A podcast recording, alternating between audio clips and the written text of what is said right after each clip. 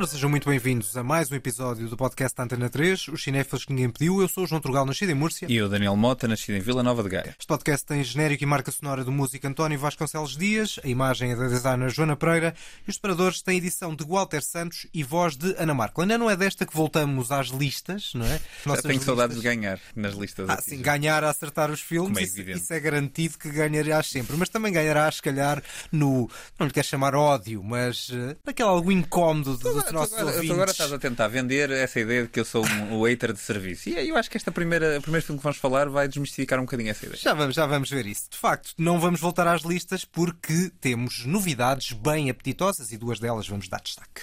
A novidade que ninguém pediu.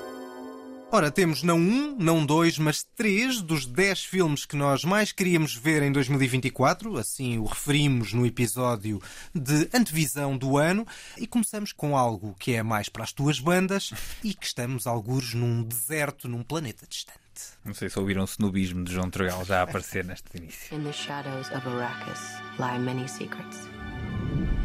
But the darkest of them all may remain.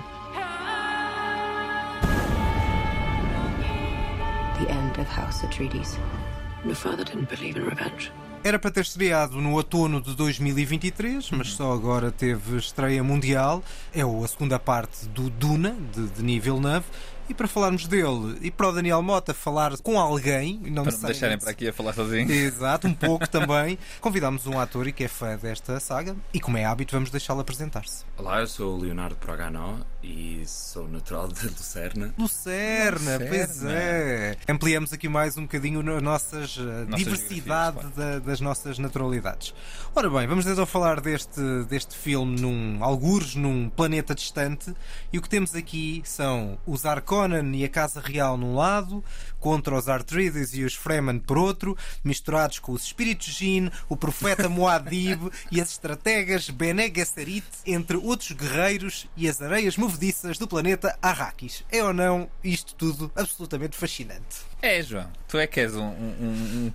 Que, que acha que dizer isso, como acabaste de dizer, descredibiliza em alguma. As pessoas que retiram uh, entretenimento intelectual desta história ouviram o que tu disseste. Olha-me este palhaço. Não, eu só estava a lançar mais ou menos algumas das ideias do filme e contextualizar. as ideias com que tu ficaste. Não, apenas falei de alguns dados, das estratégias, do profeta. Sentiste-me lindrado, Leonardo? Não, eu, aliás, eu quero dizer que estou até bastante surpreendido por tu saberes os vários. Pois, eu também. É, já és um glossário do universo do Portugal. Algumas coisas também, quer dizer, apontei, fui rever, já não lembrava do nome do, do profeta. Ah, isto é importante dizer que o Turgal, no dia antes de irmos ver o visionamento do Dune, disse-me assim: fui ver um, um, resumo do primeiro para não me esquecer, para não estar completamente à toa. Faz sentido, faz sentido, faz, que é para não, não, não, não deixar, não estar a, a, ver o segundo filme de cor e não ser apanhado desprevenido. E claro. por isso acho que faz sentido. Mas eu acho que também o, o Villeneuve neste filme faz isso bastante bem. Ele carrega bastante nestes conceitos, porque ele sabe que são nomes bastante particulares, ele depois também expande neste filme. Portanto, apesar de teres feito o trabalho de casa, também eu acho que é trabalho fruto do, do, do realizador com este filme. Hum. Em todo o caso, como isto me deixou quase sem palavras em muita coisa, eu vou-vos passar mais a palavra a vocês. Eu percebo que tenho deixado sem palavras, João. É, eu compreendo. O impacto foi gigante e tu estás a recuperar ainda. Estou em choque. Estás em choque. Não, mas vamos passar agora para a discussão como deve ser, porque, porque vale a pena falar sobre o filme. You're brave, we all know that. Be simple, be direct. Nothing fancy. Nothing fancy. Hey, I'm serious. Nothing fancy, or you will shame my teaching. I won't shame you. I understand. Eu queria te perguntar um bocadinho uh, como é que tu chegaste a esta saga, se, que livros é que leste, se conheces bem os livros, já releste os livros, o que é que achaste do primeiro filme, também para fazer aqui uma introdução ao, a este, esta segunda parte. É sim, eu acho que é muito importante dizer que sou extremamente enviesado neste tema, portanto, tudo o que eu disser vem de um, de um lado fã muito forte. Um, mas eu... também é isso que contamos e para isso é que te convidamos. Não, mas é uma nota importante. Já li o livro, o primeiro livro há muito tempo, o que faz quando eu chego ao primeiro filme não estava tão fresco e ia com algum medo, algum medo de ter uma expectativa bastante alta, que foi completamente cumprida. Tenho, gosto mesmo muito do, do primeiro filme, acho que é mesmo uma obra-prima do Villanova, é, melhor, é uma das melhores adaptações de, uma, de um livro. Para este segundo filme, fiz a mesma coisa que tu, fiz o trabalho de casa, uhum. fui, fui reler e com muito gosto li a segunda parte do primeiro livro, que é o, que é o que está aqui a ser é adaptado. É exatamente. exatamente. Fizeste claramente mais do que eu, não é? Porque eu não fui reler, fui só ver assim um resumo. Não, mas eu filo porque também gosto, gosto, muito, claro, gosto muito do livro. Tanto que li aquilo em dois dias. Já li o segundo e o terceiro, uh, tenho o quarto uh, em casa à espera para. À espera para, para arrancar, Sim. empreitada. Portanto, esta é a minha experiência com este universo uh, e acho que filme já ia com expectativas muito altas e é impossível não estar com o primeiro filme em comparação quando vens para este segundo. Claro. Portanto, toda a opinião que tu podes ter vem sempre enviesada também uh, por causa disso, da comparação. Comparação com o primeiro e comparação com o livro e também. com o livro também. E com o livro também. O que pode ser uma coisa boa ou uma coisa má. Isto é, às vezes a nossa expectativa é tão grande com o livro que depois, quando não cumpre, claro. quando estás a ver, eh, ficas, eh, sentes que és defraudado. Uhum. Ou o contrário, que bom que é ver um universo que tu tanto amas como fã a ser uh, hum, transposto. transposto no ecrã. Exatamente. Eu também li o livro na altura e li o livro ao mesmo tempo, quase que, que estreou o primeiro filme, que foi basicamente um episódio fundador do nosso podcast. Uhum, é o segundo número episódio. Dois. E lembro-me de estar a ler o livro e de termos comentado isso na altura que fizemos o primeiro episódio e ter pensado quão difícil ia ser para o Villeneuve, uhum. que é um realizador muito terra a terra, porque todos os filmes dele têm um, uma base realista muito, muito presente, como é que ele ia fazer para nesta segunda parte eh, passar para a tela alguns dos conceitos mais, digamos, eh, absurdos, posso dizer, hum. absurdos, sem, sem, ser necessariamente uma crítica do livro e desta segunda parte, sendo que depois os consequentes livros ainda ficam mais, eh, mais fora e mais, mais loucos. E a verdade é que eu ia para o filme com essa, com essa curiosidade, acima de tudo. Eu tinha gostado, comentámos isso quando falámos dos nossos filmes mais esperados do ano, tinha gostado dos trailers. Parecia-me que havia mais experimentalismo visual e, de hum. facto, ele existe no próprio filme. Agora, o que eu não estava à espera é de ter visto um filme que, para mim, deve ser dos filmes que está mais perto de conseguir cumprir tudo aquilo a que se propõe à partida. Ou seja, quando estava a ver o filme, estava a pensar: há muitas coisas aqui que eu acho que podiam ser feitas de maneira A, B, C, D, F, whatever. Eu faria isto diferente, eu faria aquilo de outra maneira.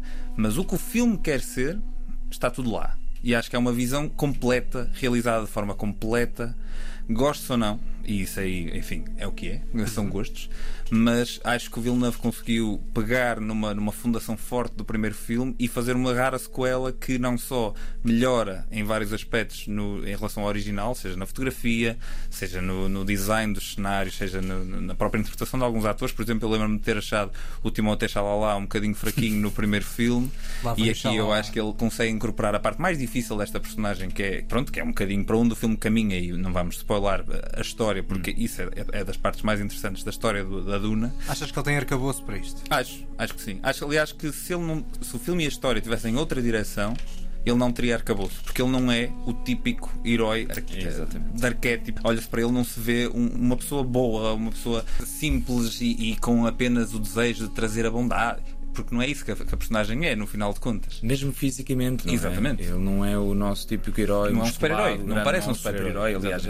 bastantes vezes a ver o filme, há um tipo de fragilidade, vulnerabilidade de, de, do ator que ele traz à personagem, que eu acho que outros atores provavelmente não uhum. e outro realizador uh, não explorariam isso e, e, fariam uma história diferente. Mas isso talvez também se adequa mais à ideia de que ele não é bem um guerreiro, mas é um profeta e portanto essa ideia também Sim. possa fazer sentido. Sendo que essa ideia é apenas aflorada e, e aprofundada e eu fiquei muito impressionado com o quanto o filme aprofunda isso, porque no livro é um bocadinho mais difuso. Ou uhum. seja, esta mais ideia sentido. está lá, não, não, vamos explorar muito qual é que é essa ideia, mas as ideias de um seguimento, de um séquito de fundamentalismo religioso, etc. Isso tudo está na base do que é que é a história original do, do Dune e, e a forma como ele inverte e, e, subverte o mito do herói tradicional. Uhum. Mas eu acho que o filme consegue, sendo tão simples quanto precisa de ser para chegar a, um, a uma massa grande de pessoas, o filme consegue trazer temas bastante interessantes e continuam a ser relevantes e contemporâneos. Sim, já acho que é importante falarmos de alguns desses temas. Só dizer uma coisa que acho que é um elogio para o filme, vindo eu de um caminho que não é um caminho de grande interesse por este tipo de cinema é que apesar de tudo eu acho que consegui acompanhar melhor a história desta segunda parte do que consegui acompanhar na primeira, mesmo tendo em conta que eu desligo muito neste tipo de filmes de hum. ficção científica. E não deve ser fácil, e pela forma como vocês falam de quem lê o livro, hum. é muito complexo, hum. ainda para mais de passar isto para o cinema, uh, e ainda para mais com esta multiplicidade de conceitos que há pouco eu falava, e que fui conseguindo seguir de uma forma razoavelmente linear, o que não é mau neste caso, hum. porque depois também o filme fala de algumas coisas complexas, acho que é um dado interessante. Acho que há duas razões para isso que ele faz muito bem.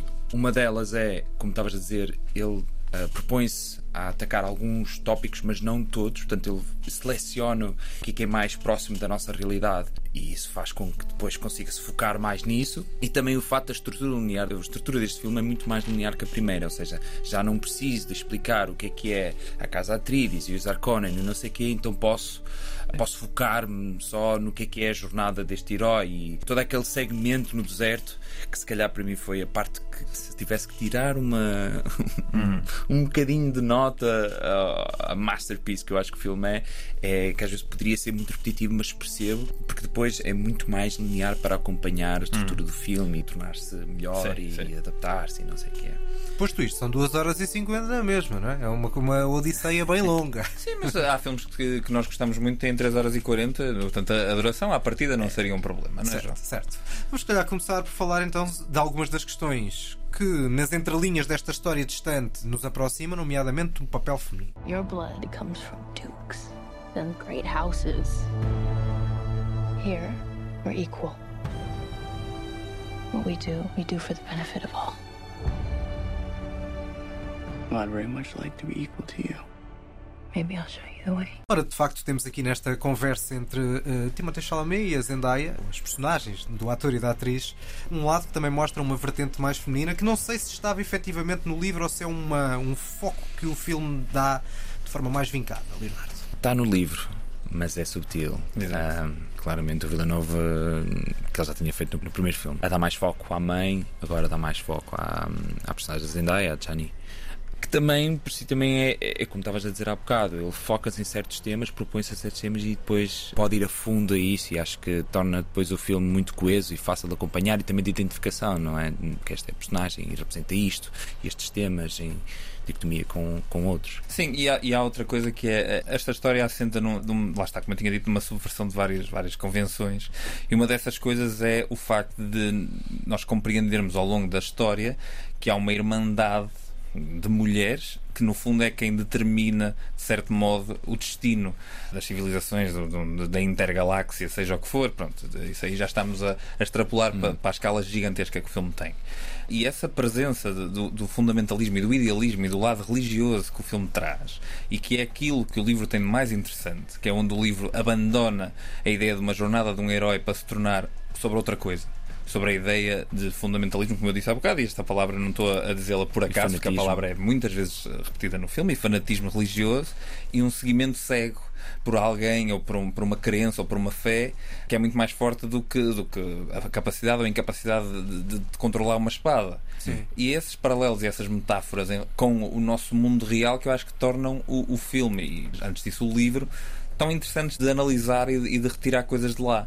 E o que eu acho que o Villeneuve consegue fazer é ter esse lado mais denso psicologicamente do filme, num filme que visualmente consegue escapar aqui e ali a ser um bocadinho esotérico demais, eu acho, apesar de haver visões, há essas coisas todas, e eu acho que todas elas conseguem estar dentro de uma, de uma lógica estética que o Villeneuve criou no primeiro filme, que é muito seca, muito dura, muito realista, e ele consegue mesmo assim ter esses três momentos mais, enfim, mais abstratos e, ao mesmo tempo, lançar aqui e ali pistas para o que podem ser os próximos eventuais capítulos de, de, de outros livros que eu por acaso não li. Tu leste? Uhum. o segundo, o Dono Massaia. Se lhe deixarem fazer a terceira parte. Eu acho que é difícil não lhe deixarem, porque eu acho que Hollywood tem que se agarrar a estes filmes quer queira, quer não. Estes são um bocadinho, este filme, o próprio Oppenheimer, outros filmes que já vimos este ano, às vezes parecem um bocadinho aquele último suspiro antes de uma, de uma indústria gigante morrer. Eu então olha-se para o Villeneuve a pegarem todos os atores conhecidos que existem até para micropapéis são atores super conhecidos pois. e para usar esse, esse, poder, mas é que não tem a ver com uma espécie de amiguismo uh, entre celebridades, tem a ver com a necessidade de vender um filme em cima de alguma coisa. Isso vale o que vale, porque também pode ser essa a característica do Wes Anderson que nós muito criticamos. Não, é? não, não, não, pode, porque o Wes Anderson faz uma série de filmes, todos eles diferentes com os mesmos atores. Mas isso é, é, a mesma família, mas é a mesma família deles. Agora, não, não é. faz sentido ter a Anya Taylor-Joy ou a Lessa Seydoux neste filme a fazer os papéis tão mínimos que tem. Ou não, seja, acho que sim. Não há papéis mínimos. Exato.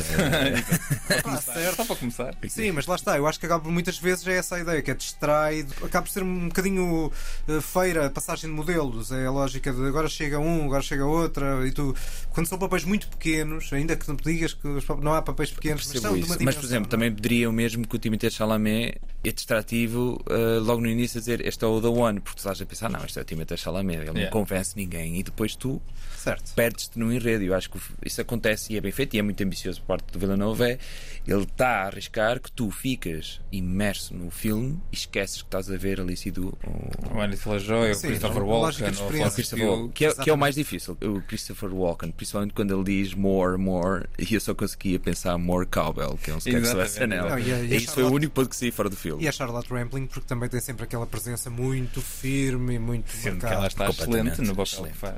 Como é hábito. O, o, o, Christopher Walken ainda tem aqui outra ligação curiosa, que é no videoclipe que ele faz para a canção dos Fatboy Slim, grande parte da letra dessa canção são falas tiradas do Dune. Não sei hum. se sabemos disso. Não. Um fun fact. Sim, são tipo If you walk in the sand, sei, são frases tiradas do e, e ainda não falaram do Austin Butler, que é o sucessor do Sting. You humiliated our family. You humiliated me. Kiss or die. É um bom sucessor. Eu não acho que o Austin Butler seja um ator. Enfim, eu acho que ele tem recebido muita atenção ultimamente e tem aparecido em imensos filmes. E não acho que ele seja necessariamente um destaque do filme. Já vi pessoas a comparar a performance dele aqui a um Heath Ledger no Dark Knight. Eu acho um bocado um exagero, porque esta personagem tem muito menos para fazer. Uhum. É uma personagem relevante para a história, mas o Villeneuve acho que lhe deu a importância certa, porque, por exemplo, no filme do David Lynch, ele logo nas primeiras cenas aparece e acaba por ir aparecendo, mas não, não tem o peso uh, mitológico que ele consegue atribuir aqui à, à personagem dele que se chama Federauta Arconan, aquele tipo de nomes que o João Trugal adora decorar. Mas o que acontece para mim é que, é que a cena em que ele é apresentado é uma obra incrível de é. criação, de design Sim. de cenário, é de, conceito, de conceito Pá, Estás a falar do aniversário dele. Do aniversário. E essa cena é brutal. Essa cena é uma curta. Essa cena em si própria, se tu tirasses fora do filme, claro. era uma curta-metragem que por si só era espetacular. E a criatividade visual muito me surpreendeu. Porque dentro de uma lógica muito, muito realista, lá está. Ele consegue inventar um planeta em que o Sol é negro, em que tudo que está debaixo do Sol é uma espécie de infravermelho. Consegue que esses planos se misturem com planos com luzes normais. Epá, e, essa cena eu acho extraordinária. E depois tem esse lado que é essa vertente desse lado vá, dos neonazis, se fizermos hum. fazer uma espécie de, sim, de sim, paralelismo sim, com também eles fanáticos exatamente com um lado com a xenofobia face uhum. ao, ao, islamismo se quisermos uhum. todo esse paralelo o que faz com que este filme tenha uma atualidade vindo de um livro que não é de agora, não é? Mas essa atualidade não é de agora também.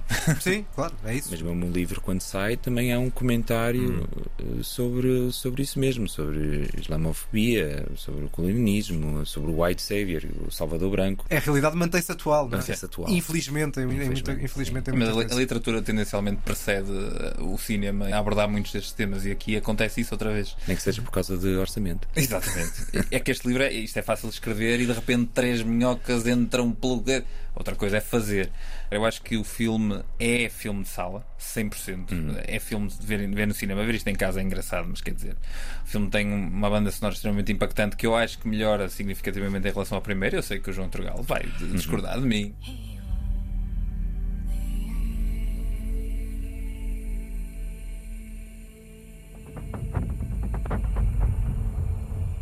Ele fez uma banda sonora nova?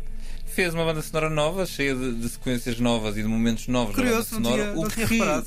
Tu não reparaste, eu vou explicar porquê. Porque eu acho que a banda sonora neste segundo, nesta segunda parte está muito mais bem misturada hum. entre a narrativa e as sequências do filme do que na primeira em que havia alturas em que eu pensava, pá, isto já está aqui um bocado a mais.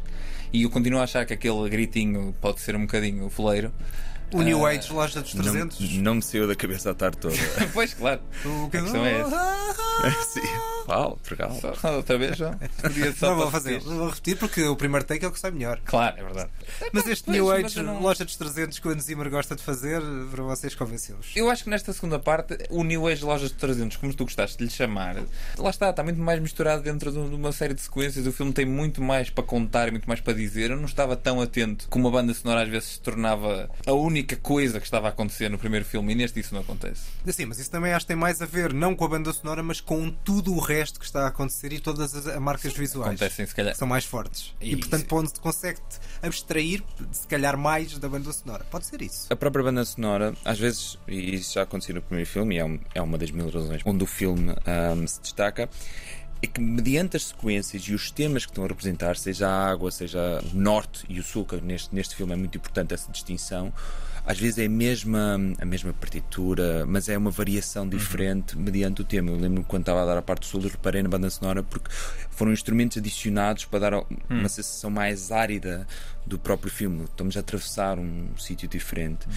E sendo variações das, dos mesmos trechos, às vezes nós estamos tão imersos no filme que não nos apercebemos dessa uhum. diferença. Ou seja, está muito bem mostrada nesse sentido, Sim. sem sacrificar a experiência do filme. Antes de irmos à nota, perguntar-vos se acham que este Duna vai ser agora que vai conseguir chegar eventualmente ao ser candidato, pelo menos favorito para os Oscars do próximo ano, ou se vai ser como o Senhor dos Anéis e só a terceira que o Villeneuve vai conseguir. Claro que isto é futurologia, mas desafios. Nunca tinha pensado nisso, nessa comparação com o Senhor dos Anéis. Aliás, tinha pensado que acho que é uma das poucas adaptações que vão ficar no. No panteão. No panteão das adaptações de sci-fi ou fantasia, que épicos. Mas agora que falas, talvez. Talvez no terceiro filme ele, ele, hum, ele consiga isso. Eu sim. quero acreditar que sim. Pode ser já, não é? Sim, Nunca saberemos. Eu, eu, acho que às vezes a gente esquece que estamos a falar de, da sequela para um filme que recebeu não sei quantas nomeações e seis Oscars e venceu sim, seis Oscars. Mas não estamos a falar de um filme não, que foi. Não. Tudo bem, mas não estamos exatamente a falar de um filme que foi ignorado pelos prémios. Claro. No ano em que estreou, foi nomeado para melhor filme. Tudo e o, o Pobres Criaturas e a Barbie agradecem que ele não esteja a concurso porque iria limpar muitos dos Oscars. E o Oppenheimer eles... também, diga-se. E o Oppenheimer também, exatamente. Alguns uh... deles seriam, seriam ganhos pelo Duna. Se, se, é se, vai ser um vencedor ou não, acho um bocadinho, acho um bocadinho difícil, porque não estreia numa, numa altura boa é para, para ir concorrer aos Oscars do ano que vem. Entretanto, vai passar muito tempo. Se calhar vai ser o terceiro, lá está. E também há uma questão, uh, que é, no, enquanto que o Senhor dos Anéis, as, as, atuações dos próprios atores eram, eram muitas de destaque e, e, para nomeação de Oscar de ator, eu acho que aqui neste filme os atores são, são usados mais para contar a própria história do que propriamente agora vais ter este monólogo que vai ser o teu momento para, uhum. para brilhar, para brilhar candidatura ao Oscar. E quanto menos nomeações existe para melhor ator, também menos, uh, menos pontos tem para uh, melhor filme. Sim, eu acho que essa é a grande crítica a fazer a tanto o primeiro como o segundo filme do, do Zune, mas a, a, própria história em si é uma história mais de ideias e de, hum. e de, de uma máquina a avançar do que necessariamente uma história assente em, em, em, personagens. em personagens. E não o é. É uma crítica. Certo. Eu não acho que estejamos aqui perante uma uma história com personagens muito profundas e com, e com um lado humano muito, muito bem explorado. Não estamos. Já no primeiro não estávamos, neste segundo não estávamos. No próprio livro eu também não acho que estejamos. Acho que é muito mais acerca das ideias de que se está a falar, do que cada uma dessas personagens representa como, como, hum. como ideia de, de, seja, de alguma coisa. E nesse sentido os atores acabam por ser um bocadinho peões numa máquina, mas o Denis Villeneuve é um bocadinho este realizador também. Não hum. há fora o Arrival, que eu acho que tem uma interpretação bastante forte. E o Prisoners. Sim, o Prisoners. Mas, mas, ou seja, eu acho que no Prisoners eles mesmo assim estão mais subjugados ao, à história, à necessidade que a história tem para avançar. Eu não acho que seja, seja, um filme de atores. Percebes o que quero dizer? Mas é também, é como dizer é que o Seven não é um filme tanta... de atores. Mas, mas... Sim, mas o Seven, para começar, é um bilhão de vezes melhor que o Prisoner. Mas pronto, podemos falar sobre isso noutra, noutra altura. filmes de outras alturas não vamos Quantas horas temos? Exato. Este filme é muito diferente, é uma proposta muito diferente, mas acho que no que ele se propõe a fazer, acho que é, é fantástico.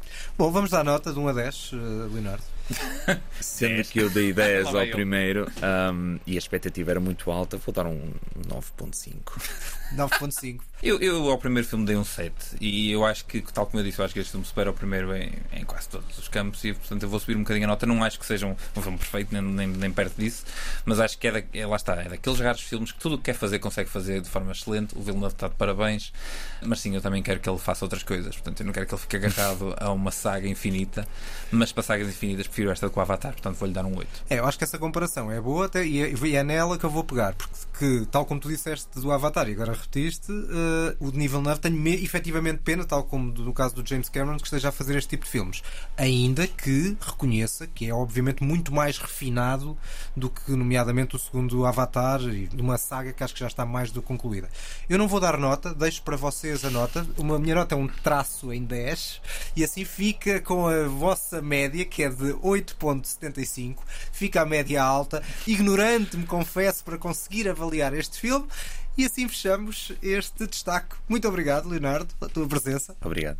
E vamos seguir para o segundo destaque, a segunda novidade deste episódio, e vamos da Duna para o wrestling. The winner and new NWA World Six Man Tag Team Champions, Kevin Perry and David Von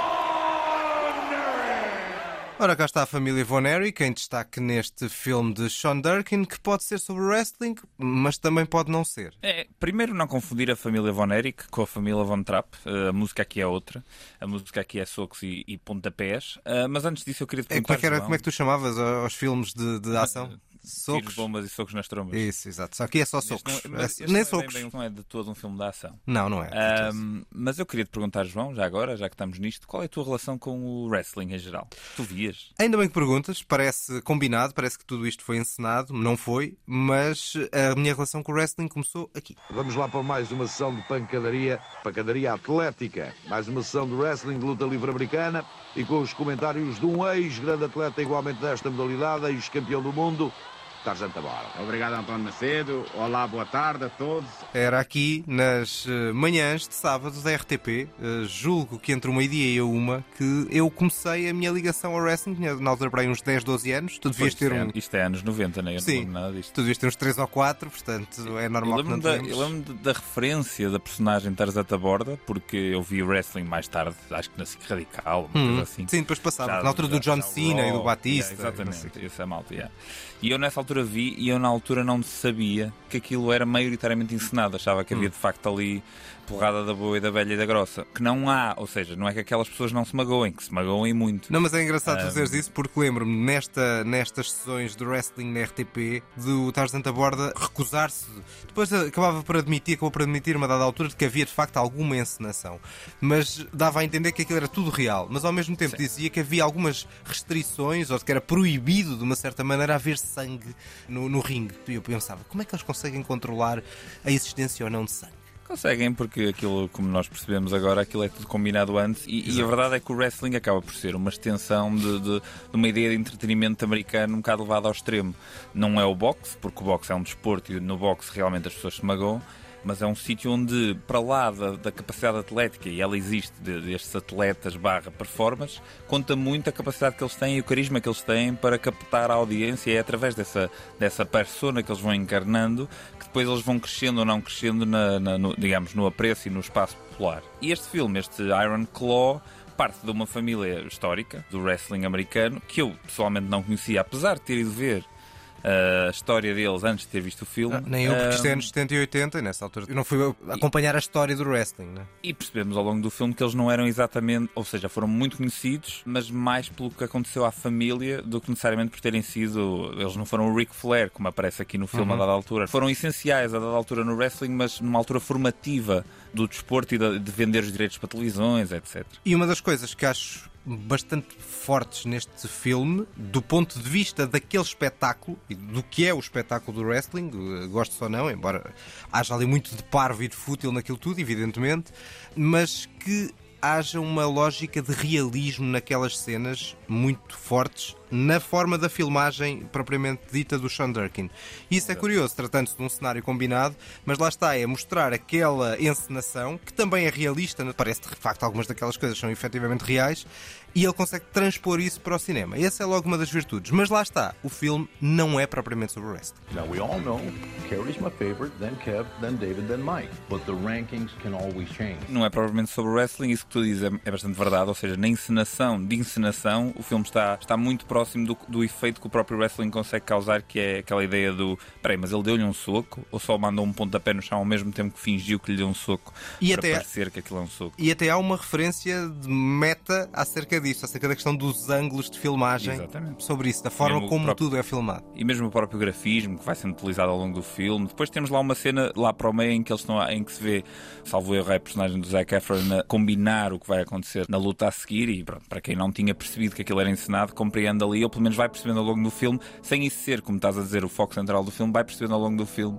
a encenação em torno do wrestling. Eu acho que, agora falando do que é que é o filme, o filme é muito mais uma tragédia, um drama familiar do que necessariamente uma história sobre luta apesar da luta ser fundadora nesse drama. Mas eu acho que este filme é um daqueles filmes que prova uh, aquela frase que já foi dita e sobredita, e nem, ninguém sabe muito bem quem é que foi a primeira pessoa a dizê-la, que é um mau realizador consegue fazer um bom filme de um bom argumento, mas um grande realizador não consegue fazer um bom filme de um mau argumento. E este filme prova um bocado a segunda parte desta frase. Ah, então aí é que vamos discordar completamente.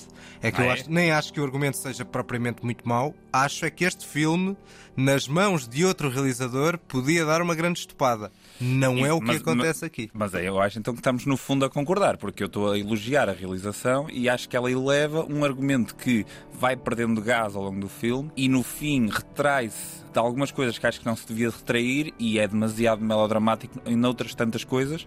O que vale é Sem- que é um sem- sem- belíssimo realizador e há muito bons atores. Discordo. Mas lá está, estamos a falar de um filme sobre esta família Von Erich e acho que é logo esta frase, que consta do trailer, explica muito do que é que estamos a falar. Pop tried to protect us with wrestling. He said if we were the toughest, the strongest, nothing could ever hurt us. I believed him. We all did. O que estavas a dizer sobre um melodrama é verdade, mas acho que é sempre muito contido ou consegue ser quase sempre contido. Eu discuto duas cenas em que o filme estica um bocadinho a corda nesse lado melodramático mais gratuito, que é uma cena com um postal e uma cena com a oferta de uma arma.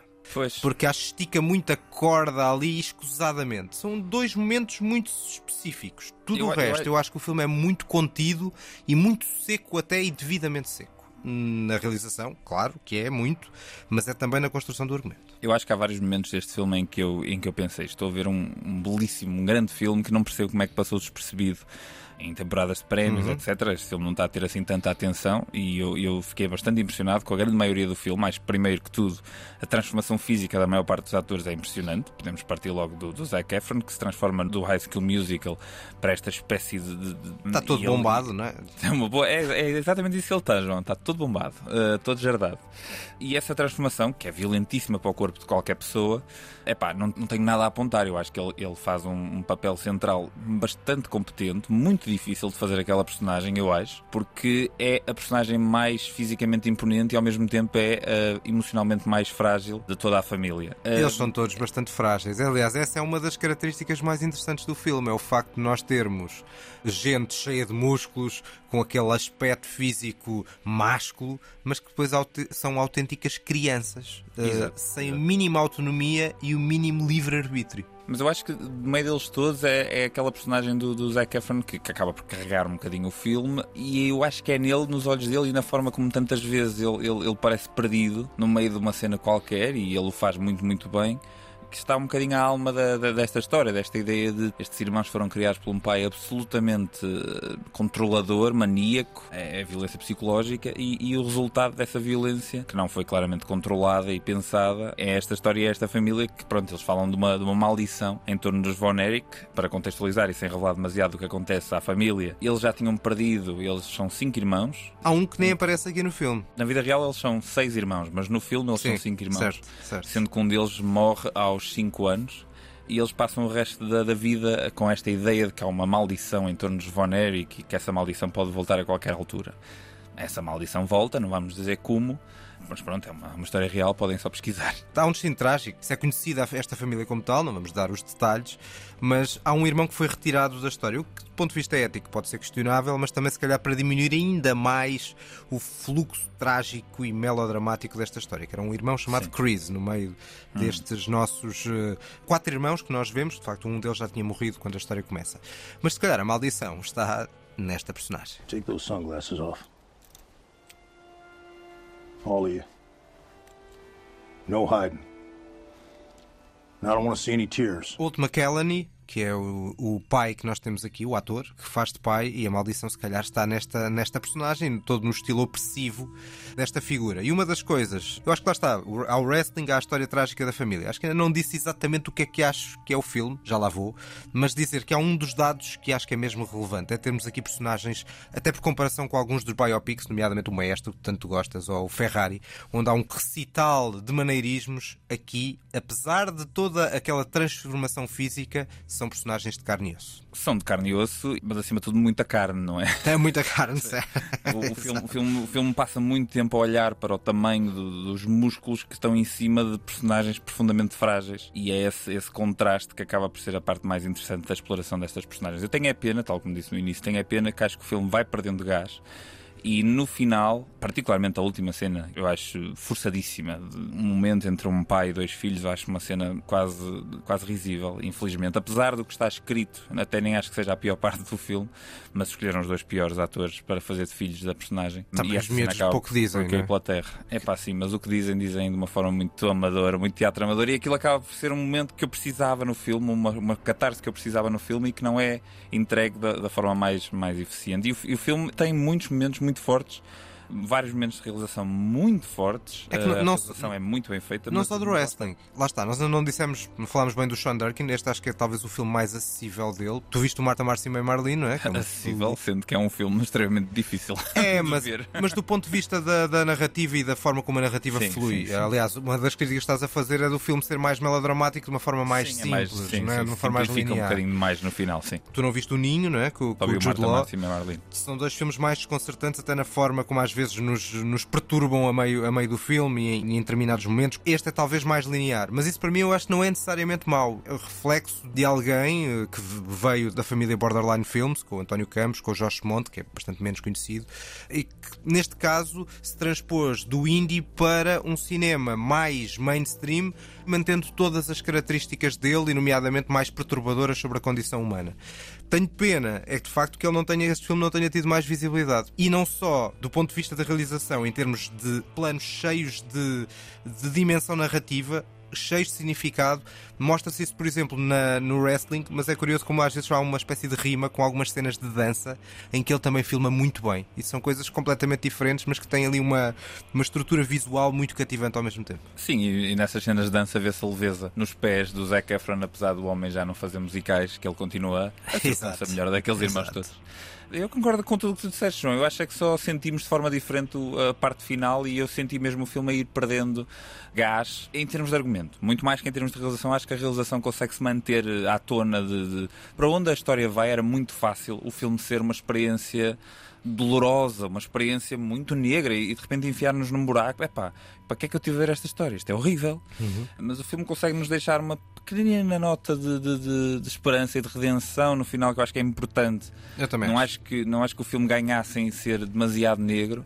E não é por essa nota final que o que acontece antes deixa de ser pesado. Não é por esse final mais esperançoso que o que nós vemos antes entre a família deixa de ser motivo de análise e de reflexão para todos nós. Acho eu. Acho que todos nós já presenciamos cenas de de violência, de coação, seja o que for, e de repente olhamos para aqui para um pai, lá está com a Iron Claw do título, né? esta, esta garra de ferro, né? mas é, isto acaba por ser uma metáfora para o, o agarrar do pai nos filhos, na, na, forma como ele controla os filhos e, e, os quer levar para fazer aquilo que ele nunca conseguiu ser. Uhum. É uma história muito, muito, muito forte e é uma história muito americana. E isso eu acho que é bom ver um filme que é americano, só podia ser feito na América, só podia ser feito por americanos. Sim, porque um... é exatamente isso. E acho que é aí que o, o filme toca. Para mim é esse o ponto do filme Obviamente há, há, a questão do wrestling, há a questão familiar e desse lado que é curioso, que é todos estes irmãos têm uma personalidade própria e são muito diferentes, mas essas idiosincrasias são unidas num só, no, no pior dos sentidos, não é? Porque o pai acaba por retirar personalidade, mas o filme é essencial, é uma coisa mais genérica, é sobre o sonho e sobre o pesadelo americano. E é engraçado que o filme se mantenha fiel aos certos cânones da iconografia americana, nomeadamente dos heróis americanos de desporto, das grandes conquistas. Pensamos, por exemplo, num Rocky, mas que depois desmonta essa teoria com este desencanto e este pesadelo americano desta família. E esse é um dos traços mais interessantes deste filme. É o lado negro do sonho americano. Sim, é exatamente isso. E ainda não falamos de uma personagem que acho que também lá está. É nesses toques de detalhe que se mostra que o filme evita as soluções mais simples. E nesse detalhe está, por exemplo, esta mãe. Hey, Kevin. Can I talk to you about something? Baby, that's what your brothers are for. Dad's too tough on Mike, Mom. You gotta say something. Please. Kevin, that's between them. A mãe não aparece muito, mas quando aparece é em pequenos momentos e parece o suficiente para percebermos que ela não é bem a mulher submissa desta família, mas é alguém que também embarca neste mundo de indiferença dos Von Erich. É, eu acho que a palavra central é mesmo essa, é a indiferença, porque a dada altura nós compreendemos que aquela mãe, da forma como o filme nos apresenta, ela não está alinhada necessariamente com a forma como o pai trata os filhos. Mas também não está desalinhada, não é? A questão é essa. Sim, mas, mas ou seja, eu pergunto-me até certo ponto o que é que ela sente no meio daquilo tudo. Há, há dois momentos no filme fortíssimos. Um muito subtil, com uma espécie de uma, uma aparição atrás da mãe, que é um momento de realização que podia ser desastroso, mas eu acho que até funciona bastante bem e outro tem a ver com um vestido que está uhum. em cima de uma cama. é, é, incrível falar deste filme sem, sem spoilers. E esses dois momentos, aquela personagem revela-se com um conflito interior muito superior àquilo que estaria correto, sendo que ela estaria totalmente alinhada pelo marido, portanto ela não devia estar com aquele conflito. Mas eu acho que ele existe. Ela, acima de tudo, ama os seus filhos. Acho que, acho que não há forma de contra-argumentar isso. Acho que o pai também ama os filhos, mas não sei se o que é que ele gosta mais, é, gosta de, é, é, difícil, é difícil falar sobre isso Sim. assim, porque, porque mas tem... são julgamentos de valor complicados. É, mas tem a ver com um... aquela lógica em que a, a sede de sucesso e de conquista é maior do que as questões de amor ou do afeto. Uma obstinação que ultrapassa afeto, exatamente. E isso é um lado do individualismo americano, uh, preciso ou não. É, é, essa muitas vezes alguma da realidade. Por isso é que este filme é essencialmente sobre a América mais do que uhum. qualquer outra coisa. Exatamente. Bom, se calhar acho que podemos uh, pontuar. Vamos pontuar. Eu, eu, lá está, eu gostei bastante do filme. Não lhe vou dar uma nota muito, muito alta porque acho que ele perde um bocado de, de, gás no final, mas acho que é um filme que vale muito a pena ver. Muito melhor que outras coisas que já aqui falamos e que estão nomeadas para o Oscar Melhor Filme. Acho que lhe vou dar um 6 em 10. Eu vou dar um 8,5 em 10. Eu gostei efetivamente bastante do filme. Outra comparação que podemos fazer aqui, por exemplo, compare-se a riqueza deste filme e a riqueza de soluções do filme, o facto de recorrer a coisas menos óbvias, a planos menos óbvios, a cenas menos óbvias, face ao Air, por exemplo, do Ben Affleck, que é um filme de entretenimento, mas que também é sobre a América e sobre o sonho americano, mas que em tudo é mais óbvio, por exemplo, na própria banda sonora. Aqui não há praticamente canções de destaque, ou algumas são narrativas, estão num contexto narrativo. Acho que não há um, um grande hit, a não ser o Don't Fear the Reaper, de Blue Oyster Club, que não é daquelas músicas mais conhecidas, não há praticamente grandes canções a marcar aquele contexto da época. Uhum. E é um melodrama suficientemente seco e com personagens de carne e osso, e daí eu gostar muito. Depois isto, fica então com uma média de 7,25 e vamos para as notas finais, em que vamos ter mais um dos três uh, filmes que nós muito queríamos muito ver este ano e que agora já conseguimos ver. O Toca e Foge que ninguém pediu. Ora, abrimos então este Toque e Foz precisamente por esse filme, que era uma das cinco escolhas que eu mais queria ver em 2024. É um filme italiano, mas passado em África. sunu gaay mbëkkoon daaw. ci semence nga nekk stade bu mag coow bu xonk cur bu bu xonkul doo ko signé bu xonk cur ngay signé autographe. yaay tey dama bëggoon ñu waxtaan. gis nga fii ma nekk fii laa bëgg nekk fii ñu bokk li ñu Ora, chama-se Io Capitano, é a submissão e também a nomeação italiana para o melhor filme estrangeiro, um dos cinco nomeados. Abria esta conversa, vimos ambos este filme, dizendo que não é o filme para mim, longe disso, mais inspirado do Garrone, ainda assim é um filme muito necessário. Pois, agora, faz dele um bom filme por ser um filme necessário? Tenho dúvidas. Tenho dúvidas até do ponto de vista ético. Mas, mas, mas vou tentar ser mais otimista. Mas dúvidas do ponto de vista ético, porquê? Porque, porque eu também tenho as minhas dúvidas, mas não, não sei se.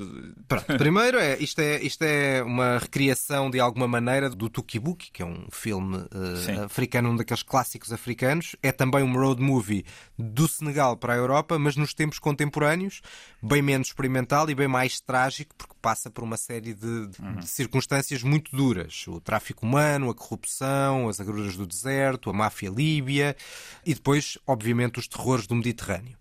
Acho que, do ponto de vista de filmagem, é talvez o filme em que o Garrone é mais tarefeiro. Portanto, isto ainda estamos na, na, na própria construção do filme. Ou seja, se me dissessem isto é um realizador desconhecido, início de carreira. Eu aceitava. Seja, não vejo ali grandes marcas de realização e daí é o, o filme uh, perde-me um bocadinho.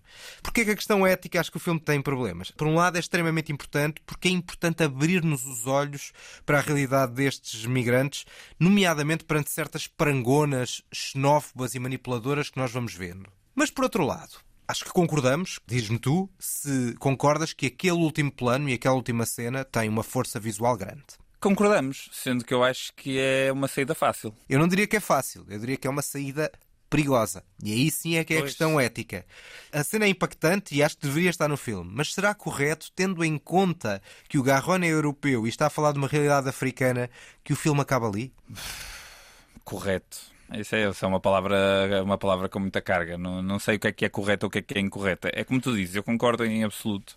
Acho que é um filme importante. Acho que o que ele fez aqui foi ficcionar aquilo que tantas vezes são apenas números e fotografias que vamos vendo e Exato. parangonas, como tu disseste. Parangonas não, não necessariamente estas extremistas, mas parangonas de notícias. Não, Ah, e, e de partidos, de, de- Exatamente, e de- de mensagens políticas eh, xenófobas e racistas. Mas, é mas muitas vezes o, o que nós acabamos por contactar destas realidades são ou pessoas que já estão integradas e que conhecemos, ou então números, eh, estatísticas de não sei quantos milhares eh, fizeram a travessia e de repente nós temos um filme que dramatiza isso de uma forma infelizmente bastante banal.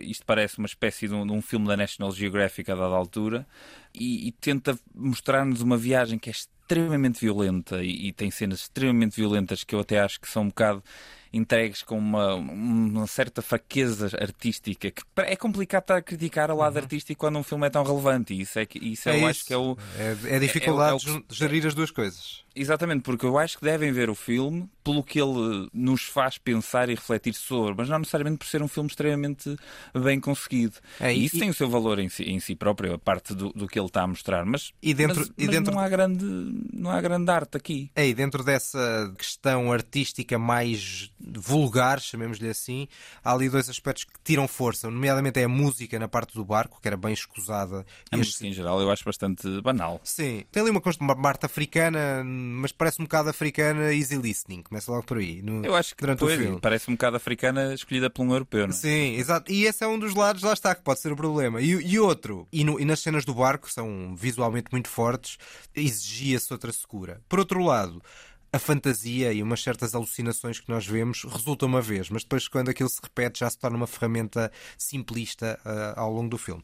Eu vou tentar ser otimista e achar que não, até porque não, o, o, que se conhece do Garrone, o objetivo nunca é esse, e ele também é duro para, para os filmes que fazem Itália e sobre a condição humana europeia, mas há o risco do filme ser lido por um certo final feliz de uma certa superioridade moral europeia, porque o filme não mostra o que vem a seguir, dando a impressão de que o que vem a seguir até é um mar de rosas, ou que pode ser um mar de rosas, quando sabemos Sim, que não é. eh, Sim, e a verdade é que a viagem pode ser muito difícil fisicamente, mas o que acontece quando eh, estas pessoas chegam à Europa, enfim, pode acontecer tudo. Podem ser Certo. enviadas de volta, podem ser presas, podem não ser integradas, podem dormir na rua. O- as dificuldades destas vidas, não- eles não de repente chegaram à Europa e, ah, ok, agora a minha vida vai ser maravilhosa, eu vou ser músico, Sim. eu sempre quis ser. E o filme simplifica, ao sair onde sai, eu compreendo que aquele fina- plano final aguenta tanto tempo porque, porque ele quer introduzir-nos alguma ambiguidade. Mas eu acho que é a ambiguidade mínima indispensável para o filme não ser profundamente atacável. Porque se o filme acabasse com aquele plano a durar menos 10 segundos, eu ia sentir já, ah, mas, mas estás mesmo convencido que isto acabou. Estás mesmo convencido que esta história, que é uma, uma espécie de uma odisseia dos tempos modernos, né? e, e até eu acho que ele faz um, um esforço para ter essa elevação destas personagens e, e levá-los a todos a heróis, o que também é debatível, mas pronto. Um, eu acho que nesse final ele acaba por, por tentar ter ali al- um micro-ambiguidade, deixar-nos a pensar, pois e a seguir? É, que a seguir é tramado, mas, Pois, mas eu, eu mas acho o a seguir é que é o ponto de debate de onde nós estamos. Eu É, acho que é e- isso que ele devia de comentar. e É, mas eu, tento, necessariamente... mas eu tento pensar que isto é um filme feito para plateias ocidentais que já sabem que o a seguir não é bom e, portanto, estão a ver aquilo que eventualmente menos conhecem. E nesse É uma espécie de, de- de- de esforço para nos, nos fazer empatizar Certo, mais o exatamente, certo. E portanto essa outra parte seria mais desnecessária. Eu prefiro, eu prefiro ver o filme assim, ser mais otimista, porque senão tenderia a desprezá-lo e não desprezo. Acho que o filme é realmente importante, como ativo de consciência e mostrar o cinema Exato. enquanto esse papel. E é nessa, nesse papel de ampliar visualmente essa realidade que eu acho que o filme é, é mais interessante. E portanto, eh, ainda assim recomendo que se veja este Io Capitano Sim, até sim, para tirarem as vossas, as vossas conclusões. Exatamente. Bom, seguimos de nomeado para melhor filme estrangeiro para nomeado para melhor filme de animação. Hey, boss. Who are you? The name's Nimona. Your sidekick has arrived. I don't need a side. Every villain needs a sidekick. Ora, de cá temos este Nimona, um novo filme de animação que relativiza o lado heroico dos cavaleiros e que dá ambiguidade aos monstros. Eh, está nomeado para, para melhor filme de animação. E eu achei bastante piada este filme. E tu, Daniel Mata? Epá, ó João, eu acho que tudo o que se pode elogiar neste filme já foi dito por ti.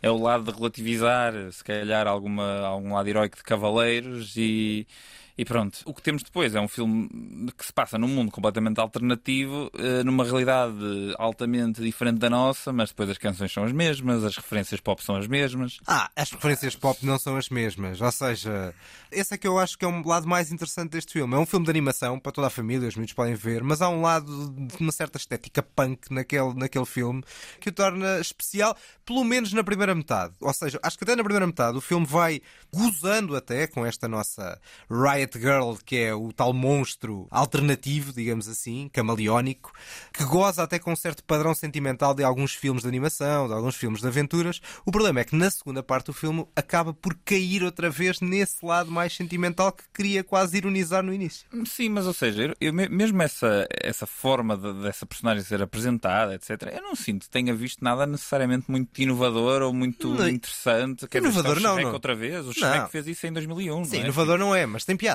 Tem, tem alguma. Pá, não sei, eu, eu, achei um filme de animação muito banal. E acho que abordar isto como ah, os miúdos vão gostar é uma coisa muito condescendente. Mas não é isso que eu estava a dizer. Eu sei, eu sei, mas, mas, mas estou, estou eu a dizer. Também sentiste atacado e eu não estava a falar de ti. Não é tudo sobre ti, João Trugal. Olhar para isto como ah, os miúdos vão achar imensa graça que isto tem cores e cenas a acontecer e no fim a mensagem é qual, exatamente? Ser quem tu és. Ah, está bem, pronto. Sim, mas é, é, é, a forma como rotulas as pessoas e a questão dos monstros. É um bocadinho essa a ideia. Houve um filme aí há dois ou três anos irlandês muito mais interessante para mim, que era o Wolf Walkers. Pois. Mas este filme continua a ter uma certa valia porque tem esse lado punk que é, é aí que eu acho que marca a diferença.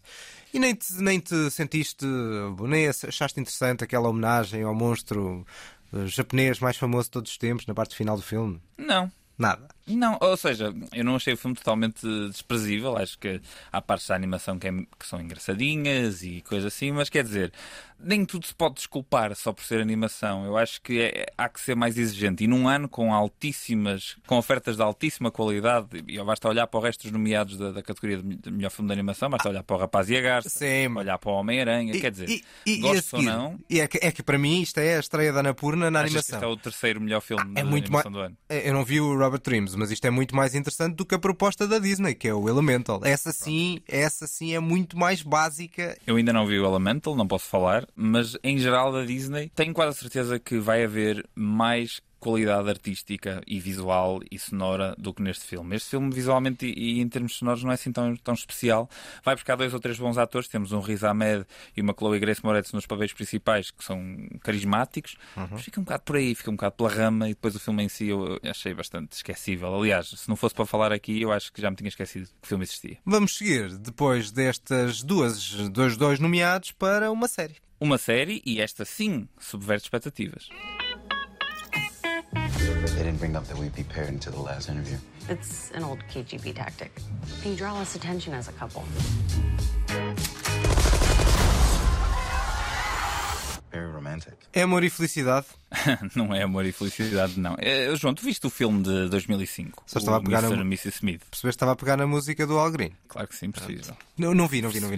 Não vi, não vi. Não. Olha, eu na altura vi o filme e, e esqueci-me também dele. É um filme de ação bastante, bastante banal, apesar de eu achar que o Doug Lyman é um realizador bastante interessante.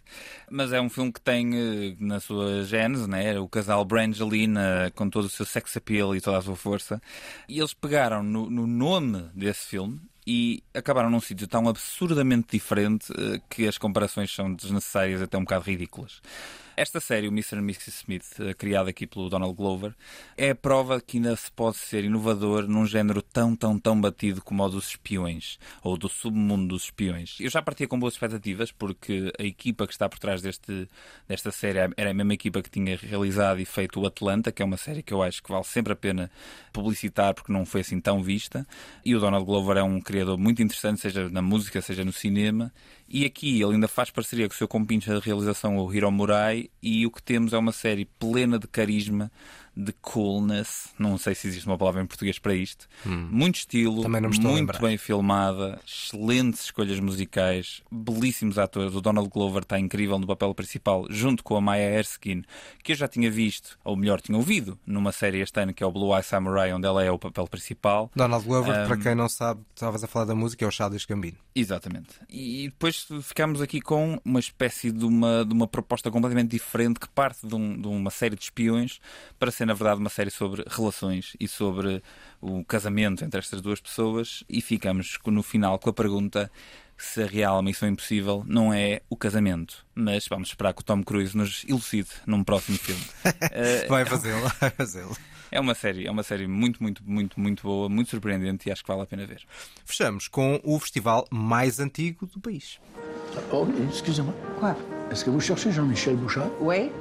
C'est moi. Vous pouviez pas le dire avant? Euh, c'est parce que... Ben, Vous rendez-vous compte que vous faites attendre tout le monde, là? Je marche un peu tous les jours. Il marche C'est pas assez. Mais non Le cardio, faut pousser la machine, Jean-Michel. Faut pousser la machine. J'y travaille encore deux jours par semaine. Bonjour, désagréable vieillard. Bonjour, Serbe cruel. Se não é o mais antigo, é um dos mais antigos, isso é garantido. E o que é que ouvimos aqui, Daniel Mata? Este certo que estávamos a ouvir é do filme que abre o festival, que abre o Fantasporto. O filme chama-se Testament, do canadiano Denis Arcand, que em 2003, com o filme As Invasões Bárbaras, ganhou o Oscar de melhor filme estrangeiro. Ele traz aqui a sua nova longa-metragem. E é o regresso, é o regresso do Fantasporto, o histórico festival da minha cidade, que este ano é, é acontece. Vila Nova de Gaia? da minha cidade, digamos, da minha cidade grande, da minha região, do meu distrito. Porque Gaia é uma cidade pequenina, não é? Não é, de todo. Uh, por acaso é verdade, João. Mas eu gosto quando tu me apanhas assim na curva e me deixas sem jeito. Uh, pronto, uh, o festival acontece este ano, dia 1 a 10 de março, no Batalha Centro de Cinema. Já vai na sua 44 edição uh, e, como sempre, tem um programa extremamente eclético e onde já estrearam em tempos grandes, grandes filmes. Portanto, há sempre a possibilidade deste ano estar aqui o novo Sete Pecados Mortais. Este ano temos, por exemplo, só para terem uma ideia, exploração de cinema húngaro, cinema que eu, por exemplo, não conheço absolutamente nada. Não sei se tu, João, estás a par de cinema húngaro. Há algumas coisas do Belatar e pouco mais. Temos também uma secção toda dedicada a adaptações de mangá para imagem real, com títulos como Tokyo Revengers 1 e 2 e Bayan de Assassin MD, não faço ideia o que é que estou para aqui a falar, e ainda no continente asiático o festival vai também ao Cazaquistão. Mais um sítio que se me perguntares um, um, filme do Cazaquistão, eu vou dizer, não me lembro nada. Aí também não sei. No meio disto tudo existem mais dois destaques que eu queria dar. O primeiro é uma homenagem, uma celebração do 50 aniversário do filme Cockfighter, filme que eu nunca tinha ouvido falar, mas de repente temos um filme com o Harry Dean Stanton passado no submundo das lutas de galos. E no meio disto tudo também temos um filme realizado pelo David Duchovny, o ator principal do X-Files, do Californication, etc. Que eu estou muito curioso para saber que raio de filme é que este louco do cinema americano fez. Ainda existem conversas, uh, streaming versus sala, uh, o estado do filme de terror atualmente, cinema independente, mas o que existe acima de tudo é cinema fantástico e fantástico cinema no centro da cidade mais linda do país. Esse, esse, essa frase final, enfim.